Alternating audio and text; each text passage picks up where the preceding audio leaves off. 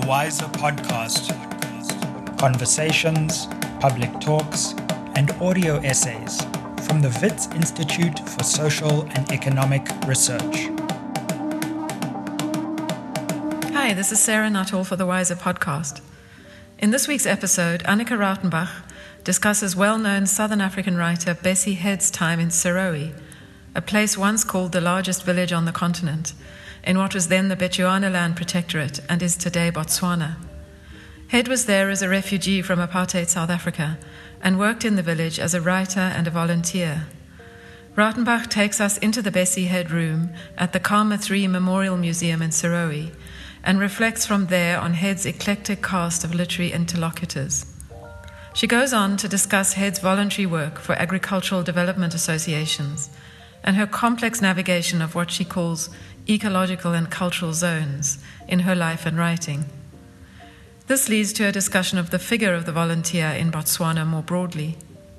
The, the podcast turns in its final part to how Head could be out of step with the political orthodoxies of her time and her views ultimately of a literature and a life practice, which was what Rautenbach terms absorbent, in ways she explains here.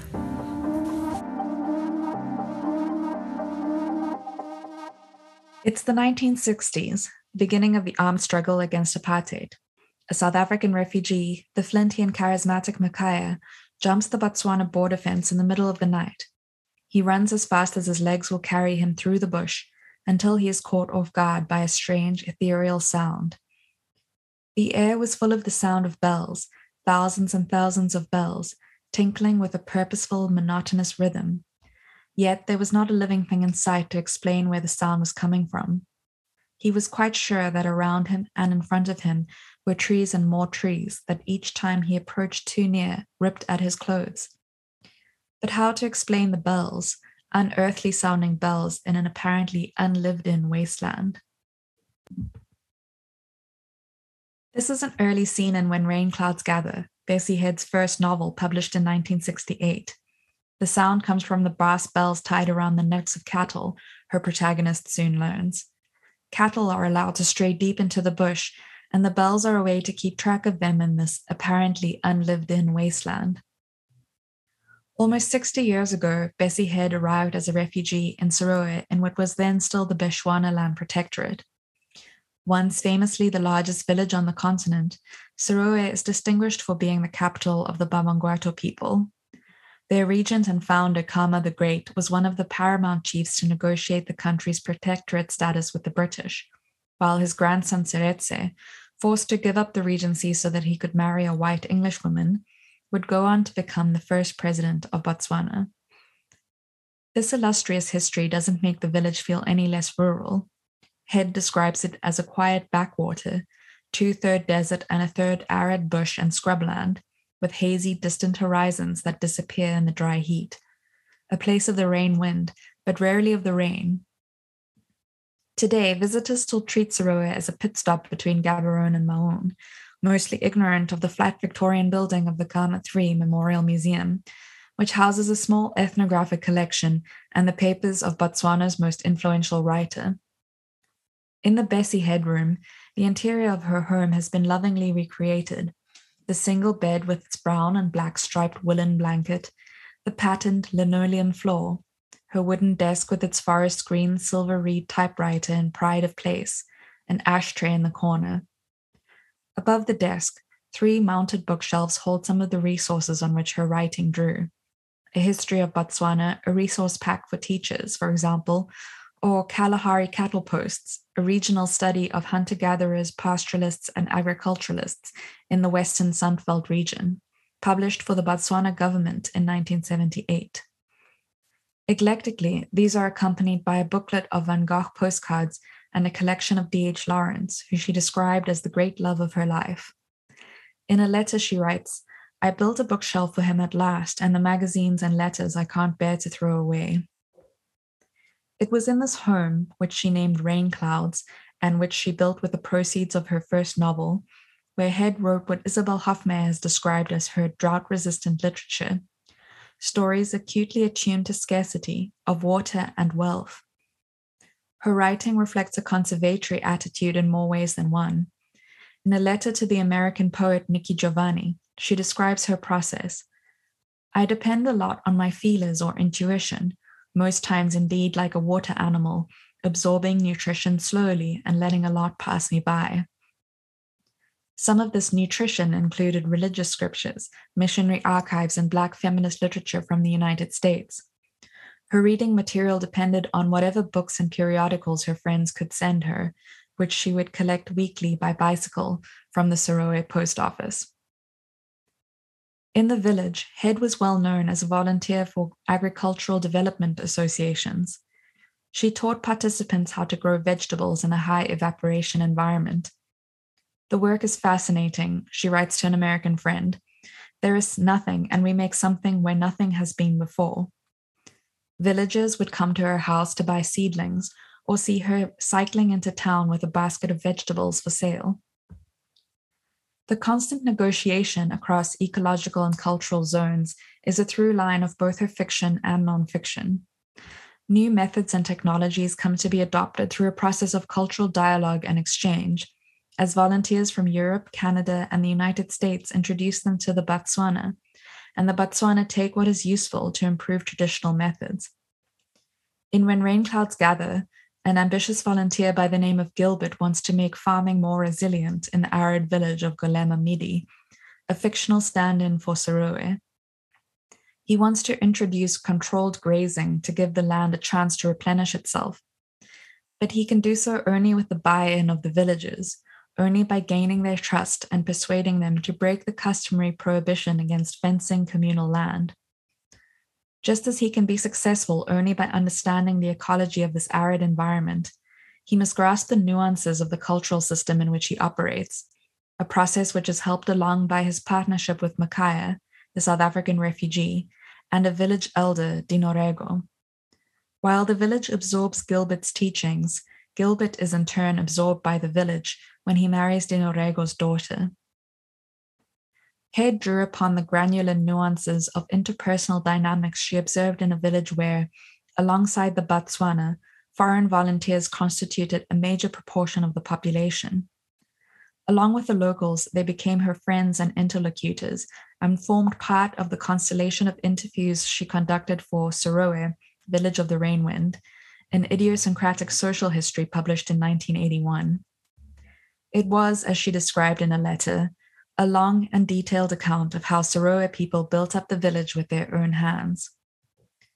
She was taken aback by her American publisher's resistance to it. Her editor told her that she had interviewed too many, quote, white settlers. Actually, says Head, they were British IVS, VSO, and Quaker volunteers. In an almost absent minded way, she tells Giovanni, I wrote back stating that there was a world of difference between a volunteer and a white settler, a white settler was here to exploit the land and its people, and I, as a black person, would not get near them because they didn't do the things that volunteers did, and I had worked with volunteers. Also, she goes on, due to Nkrumah's book Neocolonialism, in which he described volunteers as the imperialists who are coming in at the back door, most African governments held off from their services, except the crazy Botswana government, which is out of step with everything.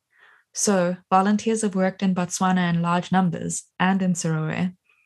Without a hint of irony, she adds, Why, they almost run the show. Her line about Nkrumah is an example of how Head, like her adopted country, remained out of step with the current political orthodoxies. She sensed in Africa's liberatory movements a masculinist power struggle that was ultimately self serving, and an exclusionary attitude at the expense of the so called underdog, refugees, women, people of mixed backgrounds, folks who had in some way been excommunicated or disowned. It was an aesthetic as much as a moral objection. In many of the social upheavals she witnessed, she sensed in their attending violence a loss of moral authority, a backwash of what she called evil that muddied their ultimate ends. Her philosophical project was largely concerned with the distinction between the ugliness of evil and the converse beauty of good a distinction she described as a razor's edge that must be navigated by the individual alone, without the banister of God or any kind of dogma. Her struggles with schizophrenia led to a psychotic episode in the late 60s and a months long stay in a mental hospital. What followed was her harrowing autobiographical novel, A Question of Power, in which she attempted to process the hallucinations she experienced at the time nightly visitations by a series of demon like figures who verbally torture her. Memories of apartheid South Africa are overlain with visions of Nazi Germany and xenophobic tribalism in Africa, different expressions on a kind of spectrum of evil. In her psychological torment and beyond, Head experienced language as a mighty and physical force, and danger lurked in the grandiose abstractions of liberation slogans. It could also be healing. The art of dialogue was essential to her aesthetic and moral philosophy. In a letter to Robert Sobukwe, she writes There are so many subtleties, so many ways of capturing people's hearts and changing them, that the widest and most generous heart is needed in one's dealings with mankind in general. I assumed you were my blood brother in that sense, and that, like Darwin, you had spotted life's incredible capacity to evolve. What moved her was the quiet authority of a spirit generous enough to embrace all of Africa, to fold difference within itself, to absorb it. As an antidote to everything a question of power represented, Head began research for her ethnographic work, Serowe, Village of the Rain Wind, interviewing 94 people, much of it through a Setswana interpreter. This process of intensive conversation with the people around her was a chance for her to break with the solitary mental anguish which gave rise to the novel.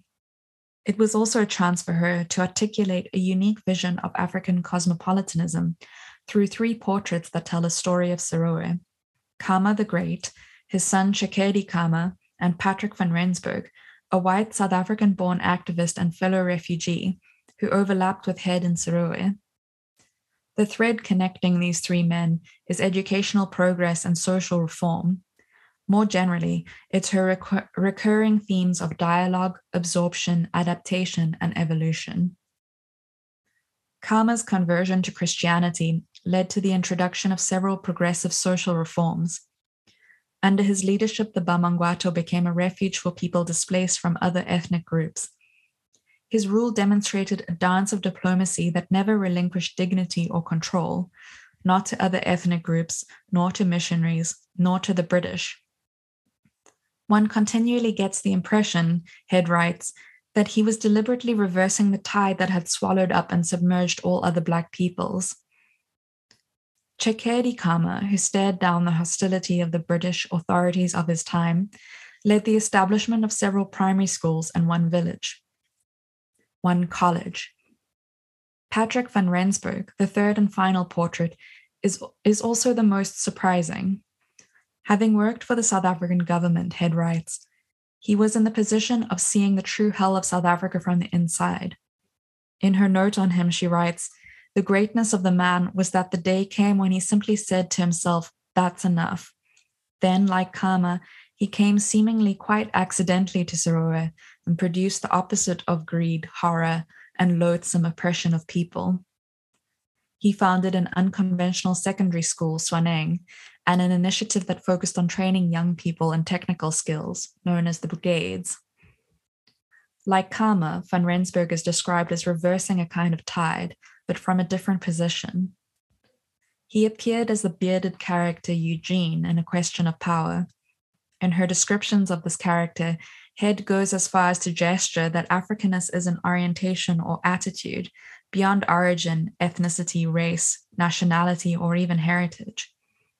She writes, in his pamphlet writing, the Eugene man totally blurred the dividing line between the elite who had the means for education and the illiterate who had none. Education was for all. He always turned up with something for everyone. In this respect, he was African, not a white man, and the subtlety of it spread to his conduct in everyday life. She had spent a day at his house. At lunchtime, a group of laborers had walked into his house and sat down at the table with him. They were Batswana. They had picked up their spoons, quietly bent their heads, and eaten their food in a humble manner.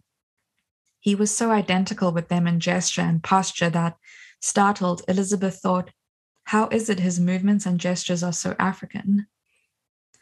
It is poetic that the stateless Bessie Head should have ended up in Serowe, with its history of absorbing outsiders. She recognized something transcendent in slow, quiet, quotidian labor that honors human dignity. It is a vision of a dynamic and transformative exchange in which the distinctions of those involved almost come to seem beside the point. What matters is the attunement of each to the others. Goodness is manifest in her recurring theme of what she calls self help, development projects built and run by the people of Serowe, often with the assistance of foreign help, which later moved on. But in an essay, God and the Underdog, she clarifies her position on aid and assistance. Africa is going to rise to the height of a great civilization, and this is going to be done in the last resort with African brains. She ends this essay by invoking a biblical pharaoh, a figure that encapsulates her vision for this great, absorbent civilization of the past and the future. The waters nourished him, all the birds in the air made their nests in his boughs, and all the beasts in the field brought forth their young under his branches. Beneath his shadow dwelt all the great nations. He was most beautiful in his greatness because of the length of his roots, because his roots bathed in great waters.